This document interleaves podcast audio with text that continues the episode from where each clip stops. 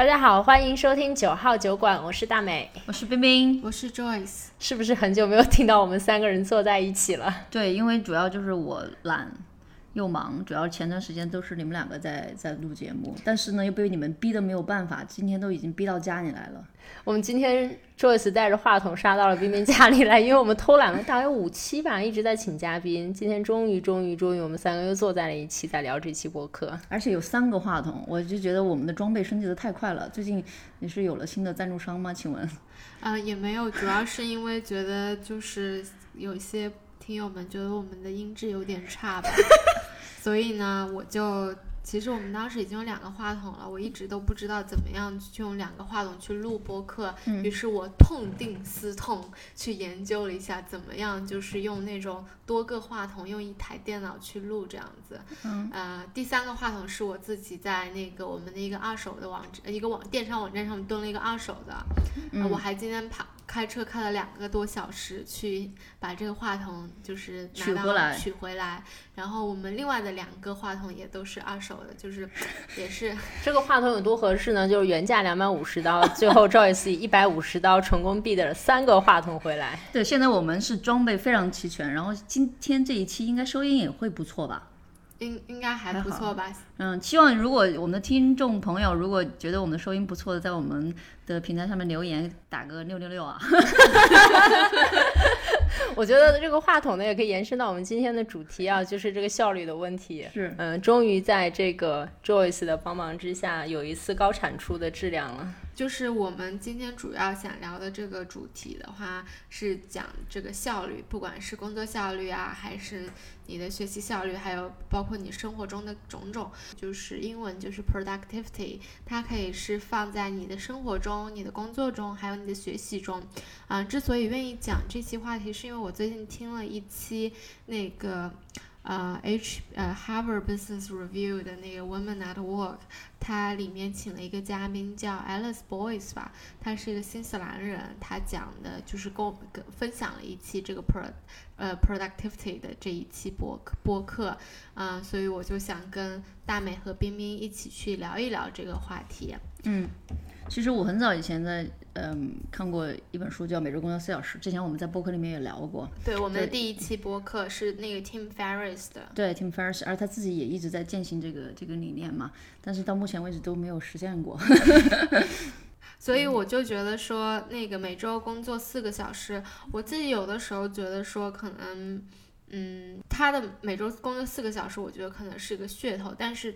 让我们的一个嗯，能启发我们，就是说，其实呃，不一定是要说嗯，你要朝九晚五这样子。对，嗯，很多我觉得，就我自己的理解，就会觉得是资本主义社会给了我们这个你要一周工作四十个小时，但是对我来说的话，我觉得说，好像嗯，你只要。你高效的完成一些，呃，你项目一些项目的话，其实没必要就是说设置一些条条框框，说我要工作多少个小时这样子。对，所以这边很多人经常会说，在会问，哎，你有没有全职工作？有没有 full time job？有没有 part time job？其实这个这个都是一些 time 时间为维度来去考量你的，嗯，这个工作嘛。但实际上现在像像国内有很多人自由职业者，他们就也甚至是一些公司也比较倡导你是成果导出的，结果导出的。对吧？冰岛现在已经是好像只有四天工作了的一个实行了，那效率也也是挺好的。对我昨天跟我就是男朋友有讨论这个话题，他其实有讲说，很多欧洲的国家的话，他们有一些公司都是一周工作四天，然后但是他们拿的薪水还是一整周的薪水，就是五天的薪薪水。嗯啊，其实有这种学术。呃，研究研究表明，它其实这样子是你四天的产出和你五天其实是差不多的。嗯，哎，你们有没有发现，就是在疫情以后，有一个比较有意思的，就是在除了问你是 full time part time 的这个工作以外，大家还会问你们现在有几天的 work from home，然后你们现在是不是 flexible，是不是几点都 OK？我觉得这个是疫情以后特别大的一个变化。对，而且新西兰好像有一些公司也已经开始尝试这种。呃，四天工作日就是集中，可能你这一天可能可以工作，比如说六到十个小时，你可以来咀嚼，但是你要把你的工作给完成，这样你可以休息三天。对，每周都是小长假。对我男朋友他就是一周工作四天，而且他乐此不彼，他就是说，我觉得四天，呃，就是一周工作四天挺好，我并不想一周工作五天这样子。但但是实际上他呃其他的休息的时间还得要做另一份。呃，生意，但是那个是赚的是自己的外快，赚的是自己的外快，所以其实不能以时间这个维度来去啊绝对的衡量，对，绝对的来衡量。然后这期呢，其实呃，我觉得我们三个人是没有什么理论基础的，也没有读过什么特别多的书，就想跟大家 分享一下，就是我们三个在日常工作跟生活当中，就是自己可以提高这个生产效率的一些。呃，有意思的点吧，嗯，然后我先分享一个，第一个就是说，我觉得我每年其实都是会有一个，也不是说每年，就是我在每一个阶段性的时间内都会有一个小目标在提着我，它就像我的一个小的信念支撑一样，就是我会知道在接下来我是有一个努力的方向的，然后我就会觉得我生活是有一个前进的目标，我大概知道我要去向哪里。就假设举几个例子。我刚工作的时候，其实也不知道自己未来要怎么走。我那个时候就觉得生活也很无聊，在北京，然后我就当时就开始跑步。所以我当时第一个目标就是说，我要去完成一个全程的马拉松，这就是我最开始最开始的目标。当然后期你会有一些职场上的规划，比如说我要升到一个 manager 呀，然后我要从乙方转型到甲方啊，或者是我来新西兰以后，比如说我现在可能很大一个目标就是说我在等我的整个 PR 的下来嘛。所以就我觉得整个每一个阶段性，我都会有一个比较。呃，很明确我想要的东西。假如没有这个，你你会怎么样？你能你能接受那种？因为我有朋友就是，嗯，可能现在也是自由了，但是呢，就是会在家里就是一个半休息的状态，呃，或者说百分之百休息的状态，每天就看看电视，然后也很开心。如果是这种状态，大美，你你自己能觉得可以？我想了一下，我觉得可能。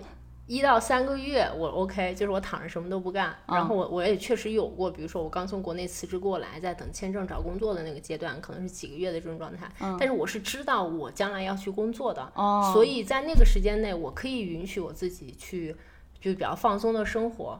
但是如果完全没有一个目标，就是躺平，就我也不知道会怎么样。我现在也没有过这样的经历。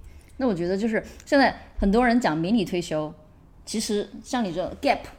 一个小时时间段的一个休息，这个叫迷你退休。然后接下来你会知道你要去下下一步干嘛嘛？但是呢，这个是很多人喜欢的。但是如果让你现在年纪轻轻就选择完全退休，每天唱唱歌跳跳舞这种，可能还要重新再考虑一下。对对，嗯，我我也是这种人。就有些人可能会觉得自己是 OK 的，他就是说我退休之后就是每天就是跳舞，嗯，开心就好了。对对。然后做做饭什么的，这个这个也无可厚非，就每个人的生活状态也不太一样。我也是那种一定要有目标。我曾经就是前前两年在这儿相对而言时间比较多的时候，其实我也干很多事儿。然后呢，我会觉得自己好像没有特别明显的产出。然后我就问我的 partner，我说你觉得你你为什么不给我多点压力，督促我一下？他说你已经给自己很多了，就是一定要有这种目标追问的，才才觉得自己。好像能有意义。它可能不是一个金钱上的绝对的收入，但是你还是要做一些事情，比较充实一下自己。对，Joyce 你呢？我的话就是不会说给自己设定的目标太死，就是说我一定要把这件事情做完。我大概会给自己知道一下，说我今年要干嘛，可能就会有个一两个这样子吧。嗯。呃，所以有的时候堕落的时候，就会在想说，啊，那其实应该可以去学习一下。我我我其实我的目标主要还是以学习为主吧。嗯。并不是说以，比如说挣多少钱啊，这个这个公司的 revenue 要多少啊，嗯嗯，不会以这样的为目标。但是你还是是有一个明确的公司的钱上的 revenue 的呀，有有一点点，但是就是要生活嘛。对，但是就是亚马逊小卖家。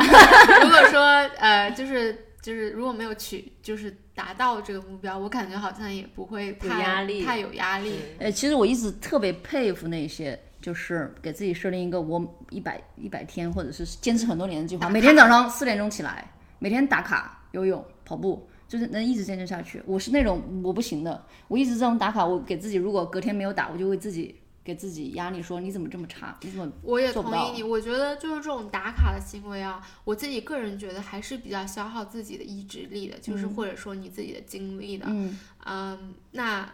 就是我自己个人可能比较倾向，就是说你通过你自己的这样子一个行为，然后养成了一种习惯，然后变成了一个 routine。OK，所以你现在因为你的时间比较自由，你你是怎么安排你的一天的？你想想。我我好，现在现在是 Joyce 一天了，Joyce 亚马逊小卖家的一天。呃，早上的时候大概七点钟起床吧。我其实，在心想我也卖东西。我早上的话起床第一件事情，我其实我的 daily routine 非常的明显。就早上起床，我会叠被子，把房间收拾的整齐。叠被子哦，嗯，是像住住校那种高中大学那种叠起来吗？就不是叠成那种。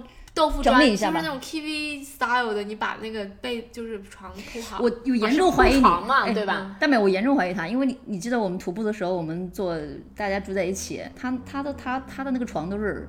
三文搞的呀，但是三文要早上他要出去上班，就都是我来遮床，OK，就是就是我来铺床，就是我，然后我会把房间整齐一下，因为有的时候隔一前一天我会喝个酒啊，或者吃个饭在房间什么的，我都会把这些东西全部清理好，OK，然后会自己给自己做杯咖啡，嗯，然后把东西打包好，然后差不多就八九点了，就开始工作。我那会儿工作早上工作的时间是最高效的。因为我因为我的工作也是跟国内联系比较多嘛，那会儿大家还都没睡起床，嗯，我就能心无旁骛的工作，工作到十二点，然后吃中饭这样子，一直就是早上的时候最高效，然后在吃完中饭那段时间到下午三四点，我差不多就可以开始就结束一天了。我的 routine 跟这稍微有点像，但是我大概是八点多起床，我会，但是我起床很难，我大概比如说我七点半或八点钟醒了，我一直起不来，我就会一直躺躺躺躺躺躺到大概八点半九点我才会起来，OK，然后我就去上班，但是我中间就很放松的一个状态，我也不会开始工作，我看到了信息我也不回，OK，邮件我也不理，然后我就开始起床，稍微吃点东西，喝杯咖啡，我就去了公司。当我九点半到十点坐下来的时候，因为我大概要跟澳洲团队合作很多嘛，他们也没上班，所以我就大概十点到十二。点这个阶段，我就是非常高效的两到三个小时的快速的工作，然后没有什么打扰，而且那时候国内也没起床，所以我就，而且我们办公室就三个人嘛，所以我其实的整个效率就会很高，我就会集中在这一天把我所有的这种 paperwork，我需要自己一个人专心做的这些全搞定。然后过了这个时间段以后，吃完午饭，下午就基本上开始跟各种人开会啊，那就开始开始上微信啊，回信息啊，就开始摸鱼，就整个下午的状态我就会非常的放松，然后就摸摸鱼就过去了。所以如果如果把摸鱼定义为不在工作的状态的话，我跟你们完全相反，我就是早上是摸鱼的，当然也不是说不是会说一直摸整个上午，大概就比如七点多钟、八点多钟在上班前，甚至是有时候会到十点，我的脑子都非常活跃。就里面会有非常多奇怪的一些想法，比如一会儿想想外星人，一会儿想想我们的这个环保的事情，一会儿想想哎呦国内的好像房子又漏水了，或者是很久没有见家人了之类的，就是会有很多奇怪的想法。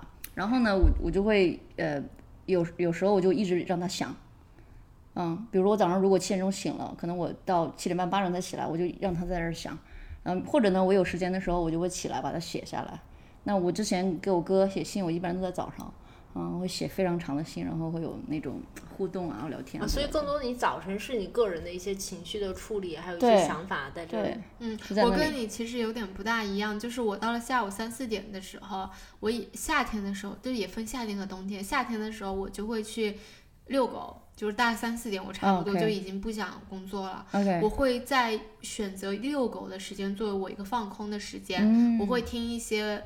嗯，跟自己工作相关的播客吧。嗯嗯。呃，那会儿我会觉得是自己的放空的状态。其实我觉得就是有科学表明，放空其实是一个特别好的一个休息的方式，因为你只有就是说你不断的高度集中你的精呃注意力，然后你有一段时间放空或者一个 break。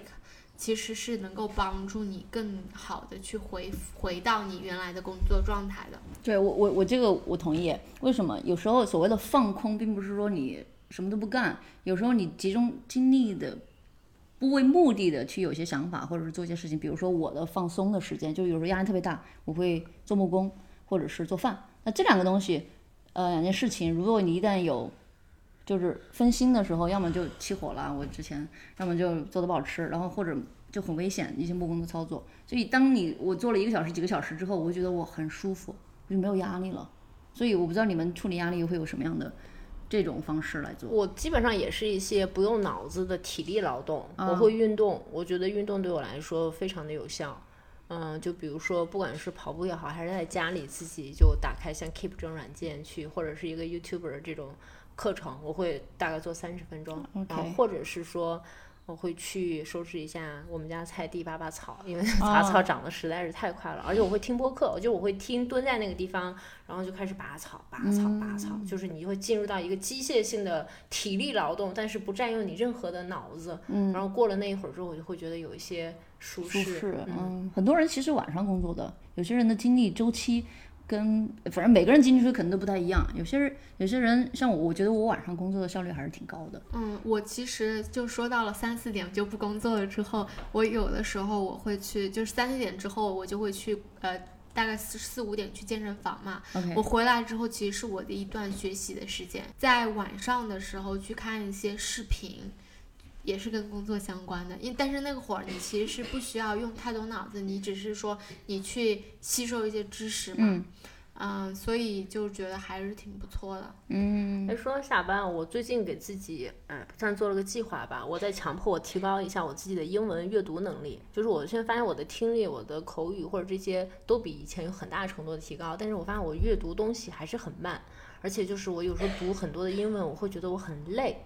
所以，我我大概有坚持了一个多月吧，我大概每天晚上会看三十页的英文的书，但我是大概可能看完一本英文的，我就中间再会夹一本中文的书，然后我就发现，我开始前几天还是挺难的，就是我有点，我会很想，比如说去看手机，特别你下班了嘛，看手机或者是干点这儿干点那，分心的东西很多，但是我会整个把手机丢去另外一个房间充电，我就看三十分钟的三十页的书，我也不多看，然后。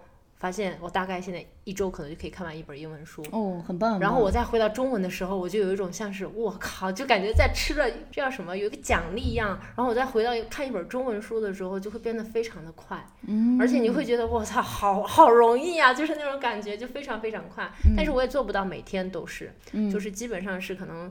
呃，今天晚上真的很累，比如说工作或者是有一些其他的事情非常累了，那我就选择我就不看了，就是我也不会很 push 自己说我一定要去做这个事情。那你平常的时候，你工作的时候，嗯，你是怎么样排除这些这种干扰的话？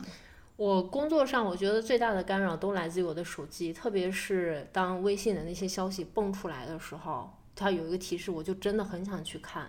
然后我现在大概是两种啊，第一种就是我早晨工作的时候就把手机扣过来，把手表摘掉，没有任何的提醒，我有任何的这个手机的信息的提入提示。然后我累的时候我会去看一下，或者是我再需要回去的时候我就再扣过来。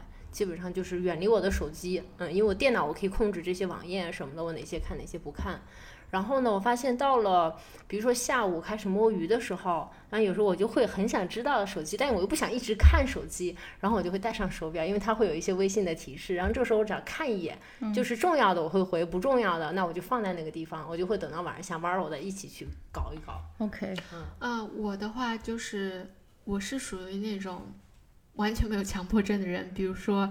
微信朋友圈有个四，或者说那个 A P P 上面 有个 有一百，是不是？有一百我都不会点。哦，你真的吗？我真，我的手机上一百我都不会点。对，我我真的是这样子的人。到处我没有办法。这邮件有两百三十七。对，所以我就是有点一定会去点掉的那种。我现我现在真的想说说我对听友的爱，就是我真的回复他们很快。我平常就是说我我就之前还没有做亚马逊的时候嘛，我我其实我是。整天工作是不需要开微信的，我是可以完全不开微信的人。嗯，然后后来就是因为跟供应商有了联系，再加上最近我们做播客了啊，我的微信就是说是一直都在的。嗯，所以但是有一些消息的话，我是可能不会嘛，就是。不是会马上回，但是我一定会回，而且我应该是二十四小时回吧，这个应该也是一种强迫症。不过我说实话啊，我就是我以前可能别的群我都不太看，也不怎么说话，但是我们有了自己的听友群以后，我有时候会觉得还挺放松的。就是我比如说下班了，或者有的时候我来刷一刷，就是跟大家交流、拍一拍、点一点，然后我就觉得还挺开心的。而且我觉得，你知道我们听友群的。听友的这个文化程度有点高，都是聊一些很高端的。对，就是每天你打开那个群，就是那种，就是那个表情包，在这个群里我什么都不说，都会学到很多，就是那个感觉。其实我的微信除了真的除了供应商，供应商也不是用天天联系，只有就是要有问题的时候或货代他，然后其实就只剩听友群了，就其他的我都没有任何的微信的一些需要的一些沟通吧。我自己我是没有完全没有干扰的外界干扰的这个困扰的，因为我觉得最大干扰是我自己。我自己是一个特别喜欢 multitask 的人，比如说我要做这件事情，我可能可能有好几件事情同时在做，那这个时候你做件事情的效率就会下降嘛。然后对，那我我我们现在工作的地方叫是一个联合办公的地方，我们一些编技术人员，他们很多人戴耳机。戴上耳机就觉得啊，我们地方太吵了，因为很多人走来走去啊，很多人在聊天啊，有人在打电话。但我是没有这种困扰的，我一进去之后，我不用戴任何耳机，整个人别人叫我干嘛我都听不见的。所以这点上我没有任何困扰。但是跟你差不多，而且我手机很多，就只要我新装一个 app，我都会把他的那个叫通知给关掉。OK。包括就是像我们这种主播群，我也都是把这个消息给屏蔽掉了。嗯。但是有一点就是，我最近也在去调整自己的这个这个工作效率的部分，因为有时候 multitask 它，比如说有时候我回信息，我回到一半，我可能下个事情我干别的事儿了，这个事情我就没有做完。所以呢，我会强迫自己这件事情先做的时候，我把其他关掉，先把这件事做完，包括回信息也是。所以其实，嗯，对，所以这种情况下，有时候看邮件，如果能尽量回的，先处理的，就赶紧把它处理掉。嗯，你这个我倒想起来，就是其实大家都会讲二八原则嘛，其实你还是会去这个排一些优先级。我大概是每天早晨到了公司之后，我会打开我自己的 to do，我会有一个，嗯，对，是是一个 to do，我会先去。啊，我是每周一我们会开周会嘛，我会先去去就是像是 organize 一下这一周我要做的所有的事情，然后每一天在开始工作之前，我看一下我今天要做什么，我会写下来，然后我我不会排一个优先级，但是我因为就是也没有特别长，我就是大概知道哪个我会先要做掉，然后剩下那些我就看心情来做。有些人是很喜欢打打那个 tick tick tick，对。很有成就感，嗯，这个我倒没有，嗯，我就是做完了我就删掉，做完了我就删掉，这样。用 To Do List 加上番茄工工作法这两个利器。什么叫发现工作法？番茄，二十分钟工作法，嗯，二十分钟就是就一个番茄是二十分钟。我自己的经验就是，我可能之前是一个打工人，所以呢，我们当时老板。让我们做的办法就是像你们说的，第一就是在你的 Google Calendar 里面日历里面记录你每半个小时或者一个小时在做什么，然后包括你每天的这个 To Do List，你的优先级是什么，这些都有。我其实是有被很好的被 training 的，半个小时一个小时做完了要记录下来嘛？对，这个听上去有点像那种。大厂的会计就是处理了哪订单？没有，这是一个很好的工作办法。我以我以前也试过，但我没有就坚持那么久。我坚持了大概就是在那个公司工作了五年，我就坚持了五年。就是每个小时做完了什么记下来。我的朋友圈十分钟有。我朋友圈你们去看一下。哦，真的吗？对，我就那你如果摸鱼了呢？我你会记录自己要干什么？不是公司给你的，是你自己记录自己的时间，对不对？对对，他其实其实就是我的之前的老板，他就是属于那种说哦，我们要学习这种什么 most innovative company in the world，然后完了之后，他是像 Tim Ferriss 那种 follower 一样，对吧？对对，然后什么我们的我们的工作方法都像 Google 什么 Apple 一样，然后然后他就他就给我们这些办法，然后其实我。的确是有去去去去落实的，但是我自己现在因为我自己给自己工作嘛，我觉得会觉得说我不会给自己一个每天的 to do list，我觉得这就是就是可能是打工人和自己为自己工作的一个转换，我反倒会有一个就是说会有一个自己的项目。比如说我这这近期需要做什么事情，我把它就是把它 break down 一点一点一步一步的，不用说每天我要做多少，我只要把这个项目做完了就行了。嗯嗯，就是之前为别人工作的时候就会想说，哦，我每天有一些这些东西，但是我自己个人觉得，其实还是说以项目为一个这个。嗯，目标的话，其实你的效率会更高一些。你有的时候就会觉得说，哦，我可以今天去先开始这件事情，我就已经是一个 good start 这样子。嗯，但是你就算你以项你自己做项目，你会把它 break down 每一天，那每天还是有一个要做的事儿啊。不会每天，我会把就是一个时间段 break down 每一个 task 或者每一步骤，然后今天我就会想说，今天先天呃心情比较好，让我把这个做完。先做几个 task，然后明天心情不好，我就先休息休息。对对，比如说我今天就是因为他没有 deadline driven。对，感觉特别好的话，我就可能会做一些比较就是。嗯，难啃下来的东西，自己做老板就是不一样。嗯，你可以调整。但是你说的那个 calendar，我有想到，我今年有尝试，就是买那个日记本，叫什么？嗯，就是那个叫什么？是，就是那个 planner。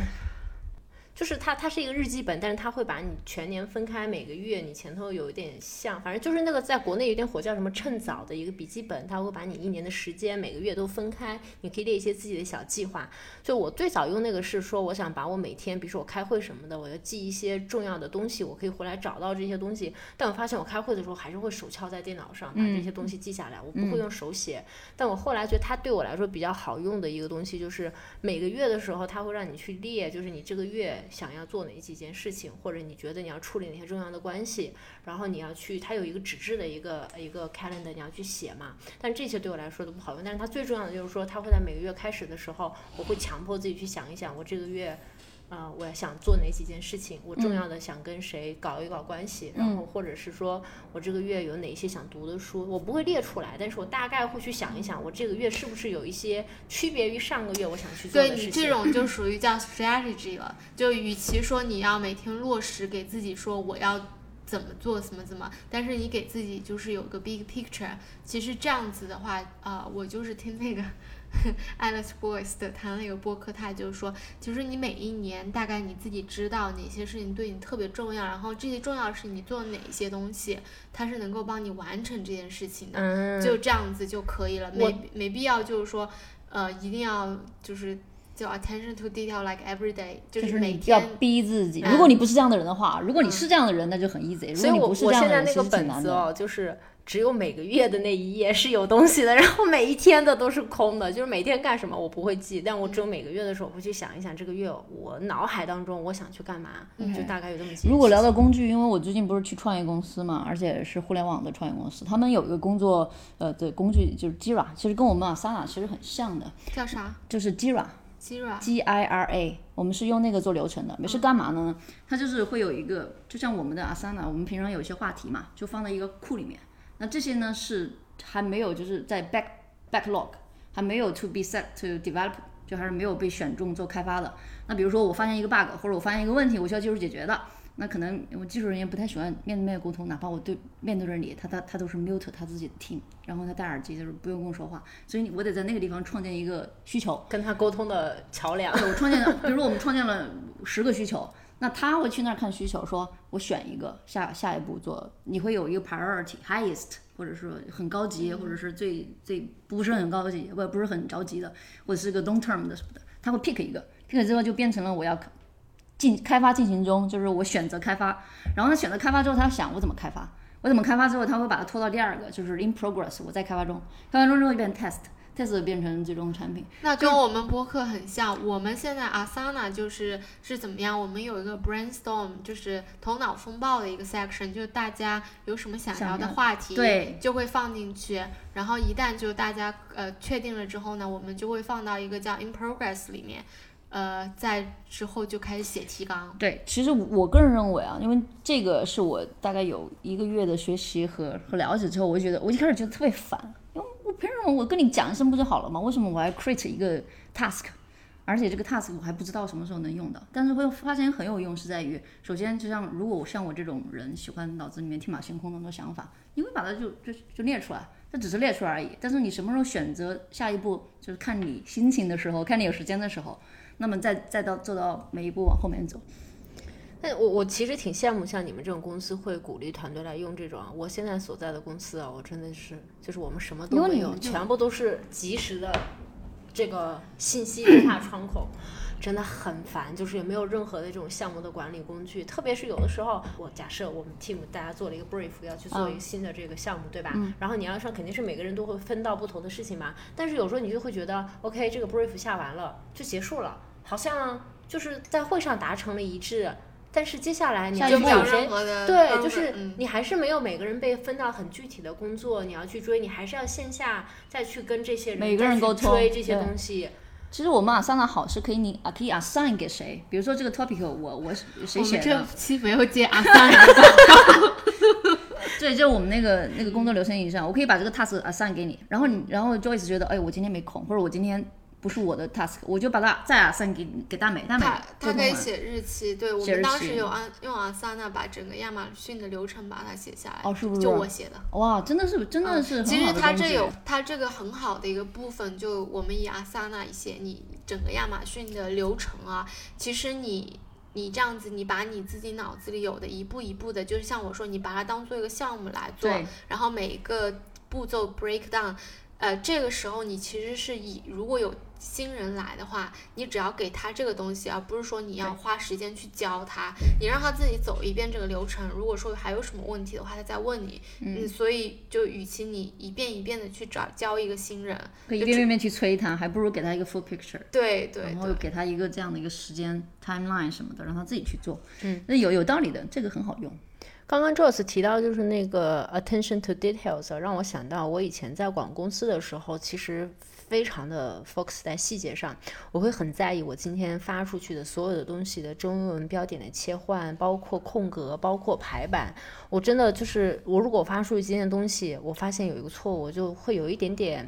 Guilty 的那种感觉，我会觉得，哎呦，是不是我不是很专业的那种？但是我去了甲方以后，我深刻的知道了，就是你太忙了，你就是这些很小的细节，我是根本不在乎的。我以前写什么用 PPT，我后来去了甲方以后，每次就是打开一个 Word 就开始写，就是脑脑子里那些想法。可能后期大家会用一些像什么。那种脑图之类的去勾画一些，你梳理一些东西。就是后来去了甲方以后，我就不是很在乎这些东西了。而且我会有时候乙方给我发东西发错了，我就觉得这个东西不重要，只要你核心的东西是对的，我就 OK。反正我就是觉得那些细节对我来说没有那么那么的重要，只要你核心的那个 concept 或者是 idea 是对的，我都 OK。我觉得就是说，因为有些人你讲到 attention to detail，我想到有些人比较追求完美啊，就我觉得。追太追求完美的话，其实还是挺影响你的工作效率的。然后他，你说到细节，细节的话，其实我觉得有些细节你死抠是好的，但有一些细节你去死抠，我觉得是比较就是浪费时间的。其实的话，还是你去嗯。怎么样？就是说把这件事情能做完。我其实我当时还是为别人工作的时候，我老板其实就前段时间他跟我另外同事讲，他说你去找人的话，他说你要找个像 Joyce 这样 attention to details 的。就我可能是属于那种你给我做什么事情的话，我是能够把它都做好，就比较靠谱的。但是我自己工作了之后，我就会觉得说那一些事情都是一些让你做一些 action 嘛。一一步一步的，这这种啊，对，这种有的时候会其实去 block 你。就是说，其实有的时候你如果休息一下，退一步，它会让你有一个更大的 picture，就是说，哦，我是不是在死抠一样东西？然后我就想到了，就有一些人他工作很努力嘛，早上醒来的时候就是开始在做一些东西啊，巴拉巴拉，然后你就会觉得一整天下来就就很忙的感觉。但是我我会觉得说，你如果给自己一点点休息的时间，你去一个 break，你可能可以从。不一样的这个角度去发现自己做的事情有没有什么提高的空间。嗯，我觉得这里面很大一个差别是在于，就是你你做这件事情，因为完成和完美，或者基于细节，或者是大局观念，这都没有没有问题，是在于你做的这件事情，你要知道它为什么，然后你要去哪里。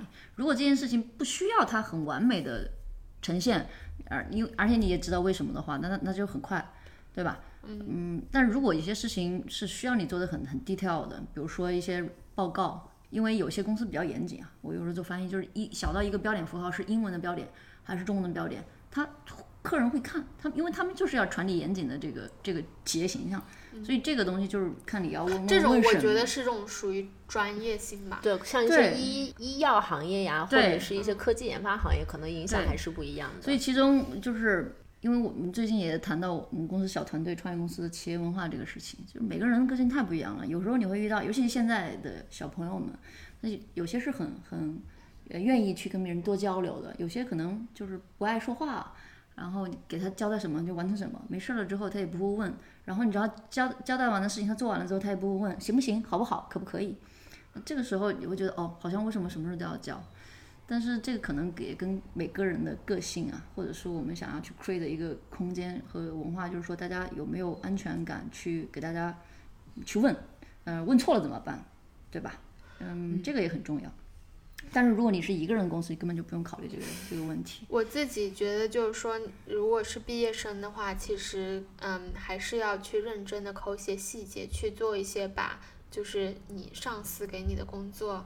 每一步都做好来，但是如果说你有一几年的工作经验之后，其实我觉得我比较建议去多去想想这个 strategic 的东西，嗯，而不是就是一直在去你说那个叫什么每每一个小细节的一个 action，对不对？对对。嗯，我我从 Joyce 身上，其实我有学到一个我觉得还比较好的可以提高工作效率的办法，就是我碰到一些我觉得我特别不擅长的，或者是我觉得这个东西没有那么重要的事情，我可能会花钱去找人解决。嗯，我以前在工作里的习惯会是，既然你这个东西交给了我，那我觉得我会以我最大努力去完成它。但是后来呢，受到我启比较有启发的一个就是呃那次就是我们第一次视频剪辑，大家想要分工嘛，对，分给 Joyce 轮流分，对，分到了这次分到了 Joyce。身上，因为我们想每次他妈的剪几个小时，大家总得轮番承担这个痛苦，对不对？结果你说一说你是干嘛了吧？我去淘宝上找了一个人剪，就是其实他自己个人剪剪的还挺好。我跟你说，上一期就是他剪的。啊，上一期你又去找了，这这都不知道。OK，就是我就是我偷偷摸摸，就是嗯，我把事情做完了，但其实不是我做的。嗯，对，这个这个我我其实蛮受启发的，是有一次大概是我们非常加了一个临时的活儿，就是周一我们要交一个视频，就类似于要开一个什么比较高层的会议，有一个简单视频做一些。呃，照片啊，拼成就是连接在一起就好了，不是特别困难的一件事情。我当时就在想，这是周五晚上你让我做这个东西，然后我就是花了一百刀还是两百刀，我也不记得了，反正就找了一个本地的朋友，然后把所有的素材发给他，我说你帮我拼一下，加个音乐，然后他就搞了，然后我就快快快快乐乐的过了一个周末，然后周一交上去，我老板还很开心，我就觉得 OK，这两百块钱花的很值。嗯，我觉得这点 Joyce Joyce 还是蛮厉害的，我是那种 我特别，首先可能不太放心，然后呢就不愿意放权是吗？嗯，就是因为因为我最早期为什么要要自己讲，花这么长时间，是因为可能在听到自己讲话的时候，你是知道自己我们有很多的嗯啊一啊，其实我们剪视频这个工作，剪音频剪音频其实蛮花时间的，对不对，大美？嗯，你也剪过。其实淘宝捡回来的那个呢，我就是说，如果你可能对这个节目没有感情，或者对这三个人不了解，也许是过去的。但是我自己是我们录制者嘛，我知道哪些地方。的问题，或者是我知道哪块剪了会让它更紧凑，所以我的要求会更高。我大概剪的话，每次可能现在快了，可能两三个小时还是要的。我们有时候要花三四个小时，就这，但是这是跟早期大家的这种要求不太一样。然后我自己剪视频，我会花很长时间。但是上一期你看大美就很慢，因为可能我没参与吧。我来说，我可能说播客，我觉得更加的是要在这个内容上面，它其实也是有在剪过，对不对？回回过头来，你要这么想，如果现在要排序啊，首先是我们跟定期更新这个速度和质量，那我觉觉得首先是速度，那质量可能自己剪大美要做到一百分，我们找人剪做到八十分，那我也够了。所以我觉得你的这个选择，Joyce 的选择是非常棒的，我觉得这是给自己也是很好的一个启发，因为我我我这件事情我也自己也在重新回想。所以，我现在得出一个感受，最近这几个月是免费的东西可能不一定是好的，可能是更花钱的。所以，如果啊，我特别爱花钱买课。对，如果你不擅长，又觉得没有那么重要，没有那么高要求的，你花钱去找人去省你的时间和精力，其实这是一个非常好的事情，对不对？我是同意的，因为我觉得这个也会让你过得比较舒服一些。就是你不用什么东西都非得自己干，因为我们作为一个个体，你不可能每一个人都擅长每一个方面的。对。所以那些你真的觉得你做起来很痛苦又花时间，嗯，花点钱解决嘛，也不是什么大事情。对，把你的工作分包出去。对，我就属于那种，比如说，因为我们做电商，对。嗯，P 图很要求很高嘛。你像我的好朋友 Jamie，他就会选择自己去学习 PS。我就是觉得说不行，我绝对不能学，一一定要请人帮我 P 这样子。还是要看自己个人的一些喜欢吧。我其实我是属于那种。嗯，很容易放权给别人的人，就比如说我找到这个人，我给你做这件事情，我是百分之百相信你的，你就去做吧，我不会说，其实是看人，就有些人他是比较难，叫 offload 他自己的 work 了。对，嗯，有些有些人是这样，嗯，可能我就是这样的，我有我以前有发现，就是我知道有几种不同类型的这种嗯 leader 或者是 manager，就是有一种就是啊这件事情你去做，然后呢这小朋友没做好，你走开，我来做。然后第二种就是这件事情你去做，小朋友教回来的东西不满意，你拿回去你再做，来回去搞，他这么有耐心去教人，去教会他去做。还有一种是你去做，就没有了。对，这种不同类型的。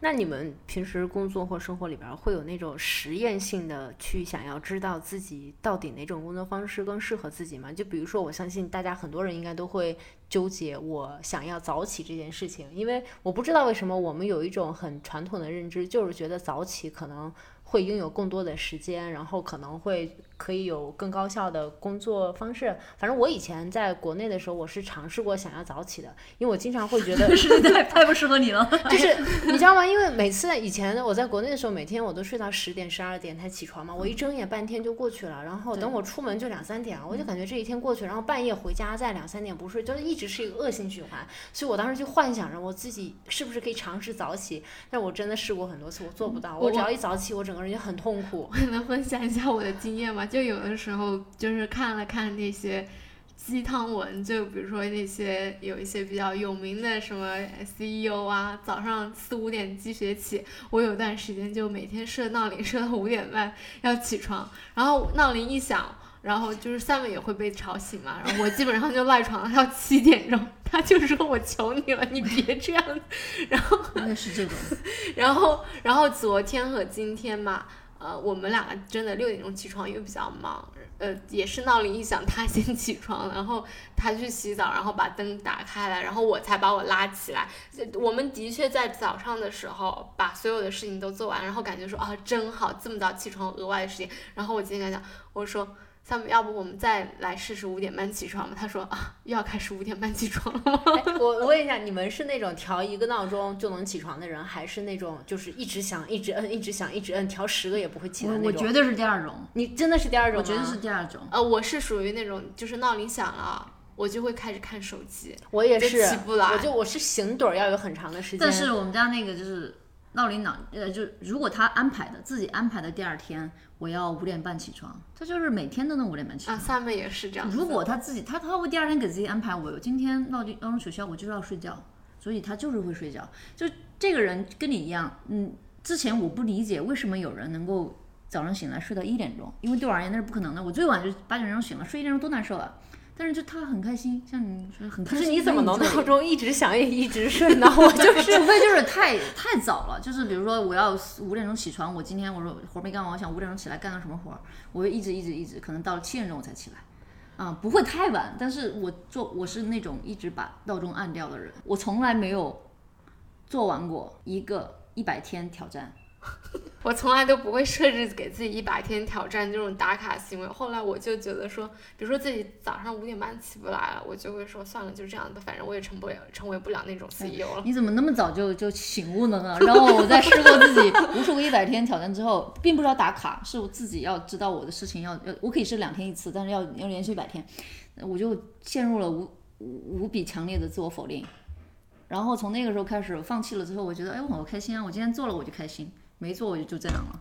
我尝试过一次，是去年在那个我们第一次就是那个 Level Four Lockdown 的时候，然后我当时跟我室友就说，我们做一个啊一百天的每天打卡运动，每天十五分钟就可以了。当时我们大概一起坚持了有。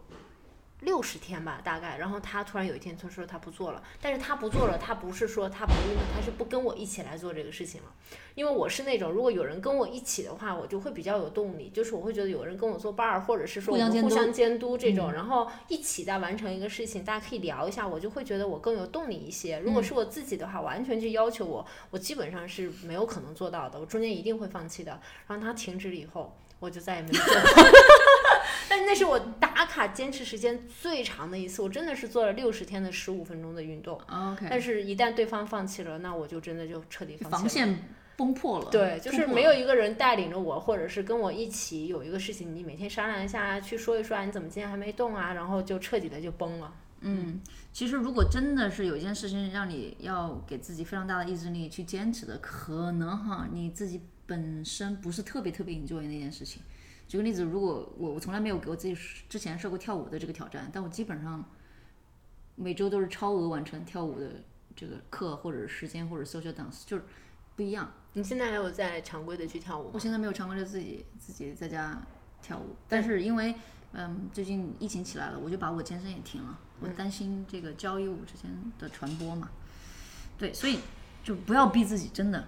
就算没有做到这个事情也没没什么关系。前我之前最早还听说过，他们有那种打卡，就是说你去一个博主或者他有一个 A P P 还是一个网站，你去交类似于一百块钱还两百块钱，你就说你坚持三十天，这个东西我就退款给你。特别多，我还报名了英语学习，我跟你说，先交一千块，然后呢，三十天挑战完成之后退给你，嗯。就钱都没有回来过，所以不要相信这点。我就觉得我自己的意志力简直暴弱了啊！我从我很少打卡，因为我自己个人觉得，就是这种对于自己消耗自己意志力的东西，我是不会去做。你怎么那么年轻就知道自己？我明白了呢。我觉得真的还挺难的，真的那些能够打卡的人，我真的是 respect。所以真的，你们都会总结自己的这个嗯工作、学习这些方法论吗？不会啊，我觉得我们今天聊的就没有任何的方法论啊，都是这种草民阶级的经验分享而已。就是因为要做这期节目，就大概去想了一下自己一天的一个 routine，然后我去想了想，哎，好像这个点是一个方法，嗯，就有点像一个方法的东西，所以就把它写了下来而已，才分享。不过这个真的是因人而异。举个很简单的例子，比如说穿衣这件事情，不是扎克伯格每天穿一样的衣服吗？有的我我是觉得哇，他真的很高效。然后呢？但我自己不会每天一样。那我现在基本上上班就是固定的搭配，然后休，然后比如见客户穿西装有几套搭配，就基本上是这个样子。但是呢，对我另外一半就是深入讨论这个问题，他觉得这是不可接受的，因为这是我的乐趣。就比如说有些人也会，就是周日的时候做五天的中午饭，做一样的，然后冰起来，比如说什么鸡胸肉配一个冷冻蔬菜，或者是一点健康的这种呃糙米或者之类的。然后我在想。五天啊！你让我每天都吃一样的，然后我就会觉得我吃的是什么呀？我这个我也不是特别能接受。你可以接受是吗？嗯，我可以，我就是这样。我其实，我我就是你那种每天这不需要意志力让你这样对吗？就是我每天，我其实是一个很专注的人，这一点三本能证明。就包括吃东西和那个穿衣服，我是完全不需要动脑子，我只要就是吃就行了。对，我觉得你看，我们这这还是有差别的。你你不用动脑子吃就行了，和你计划下周五天的午饭晚饭都做好了，然后你计划了，然后做好了。对我有过，比如说，对我可以每天吃一样东西，没关系的。我我确实承认这是一件非常非常省时间的事情啊！我现在的室友他，我之前跟你们讲过嘛，他每天只吃一顿饭，因为他觉得吃饭做饭特别花时间，而且我们这边又贵嘛，他又不能天天出去吃，所以他就会每天早晨做一个很大的早餐，吃完以后他一天都不吃饭，然后他每天做一顿饭，所以他大概可能在这上面的投入可能就是一个多小时左右就可以解决一天。但是你要想，如果是我现在的状态的话，我早餐很快，我可能就热个面包啊，随便过去了，晚上可能要做一点，但中午我是买的吃。但实际上，我的时间成本也很高的，就是你要一直惦着这个事，你还要去收拾、洗啊之类的。想你吃什么，这个事就已经很很消耗脑子了。比如说，我吃海鲜汤已经吃了嗯两三个星期了，每天都吃一样的。但有的时候就出去吃嘛，我就没关系。但是自家吃，我就觉得这个很好吃。所以这个事情真的是因人而异。很关键的是你要找到你自己的那个。对，我我大概会有一个三个菜系吧，一个是泰式咖喱，一个是墨西哥菜，还有一个就是最近的海鲜汤。我就是会一个周期这样子玩，就是就是反复的去吃这样子。我之前在准备这期节目的时候，我会想到就是以前就是高高中的时候，特别是在准备高考的时候，就是我们会。嗯，你知道山东的考生的压力比较大嘛，会强迫你学习很多的东西，每天就坐在那个地方。但我现在想起来，我觉得那些对我来说都不是什么特别有效的。输入就是看上去我坐在那个地方一直在学习，但是我并不觉得我真的在我的学校每天做了，我还是住校啊，从早自习到晚自习，每天十几个小时，我真的都不知道我在学了一些什么。就我现在再回过头来看的时候，我是觉得现在的我对于事物的理解能力，还有这些呃一些综合性的看法吧，可能也稍微见过一点点世面，所以对很多东西理解上就变得很容易。所以我再回去看的时候，这个这道题对我来说就非常的简单。但是以前就被关在那个小世界里的时候，我觉得。我所有的这些输入都不是很高效的。嗯、啊，我想到了我自己，就是我高中那会儿，就是成绩不大好嘛，我我爸妈就会把我关在房间里，说你就是每天要一直学习，学习十到十二个小时，甚至有的时候，我因为我每天晚上要回家，我爸爸会让我把每天记的笔记。都要给他看学习笔记。我其实对我来说，我只是为了敷衍他一下，我并不是发自内心的在学习。包括就是他把我锁在那里十到十二个小时。天哪，不给你饭吃啊？呃，也吃饭，就是我也不是真心的在学习，但是嗯，有现在想起来，我自己因为是自己一个人工作嘛，我是发自内心的，就是充满激情的在为自己工作。那是不是因为这种有点像你之前的那种，就是耗时间的学习，其实不是特别具有目标性的？你只是知道你要高考，但实际上还没有什么特别好的这种方法去提高。但是现在你会比较知道自己的目标吗？所以就会很很努力、很积极的去学习更多的知识。啊，首先我觉得是因为我自己更了解我自己，我知道我自己想要做什么，而且。我现在做的事情是我自己喜欢做的事情，我就会充满激情，甚至我会觉得说，其实有一天我在聊，就是说有一些人他一整天都能在微信聊天，我会觉我其实我们其实有过，就刚开始就那刚开始建建群的时候，我那会儿那一整个星期我会感觉到自己工作效率特别低，然后后来的几个星期之后，我又回到了我自己的一个叫 daily routine 嘛，啊，我会觉得说啊。工我其实工作效率高，或者说我今天工作努力了，会让我觉得很开心。你这个大美这个刚刚这个问题，应该是他首先现在的工作是他自驱的，然后呢，他小时候被迫学习呢是爸妈驱动他的，就完全驱动因素又不一样。对。然后呢，他他现在又自己带着觉知，我今天干这个活，我知道我要干什么。对。干这个活，我今天我感觉我自己好像没不高效，或高效不高效。但是很多人其实我。在在做这个工作或者工作状态下是没有感觉的，我就是今天九点到五点结束了，下班喽，就这样。对，因为我自己就是因为我自己为自己工作嘛，我会觉得说，啊。就就是比如说我今天工作很多，真的很努力，而且是高度集中的工作十十个小时了，我第二天一定会是低效的，因为我无法就是说让我自己的脑子高高速集中在那，所以我第二天的时候如果工作没有效率很高，我也会觉得说没有关系这样子。就我刚刚比如说我说我晚上会想读一会儿书嘛，但是我有时候觉得我今天真的很累，我就是没有办法再读了，所以那天晚上我就一定不会再读，对我就放空，我就刷手机，然后或者看剧，就是。干这些让你能够舒适一些的事情。嗯，你讲到那个放空啊，我就想到我当时读书的时候，我们第一节课老师就给我们推荐了那个澳大一个老师写的一本书，就是说，其实一个人的放空对你的一个 creativity 创造力是非常好的。哎，放空约不约等于冥想？不等于，就是类似一个是你一个叫 wonder 的一个状态。嗯。啊，wonder 的话，你最好的三个地方就是 three B，bad bath，还有什么？bad bath。And bus，yeah，嗯，就是在交通工具，就是浴浴缸里面，洗澡的时候，然后在在公车上，还有你在床上，在床上，你就是就像你刚才说，你就整个人放空的状态，就会想说，啊，我今天可能做了啥或者什么，你就是完全大脑放空，然后可能其实。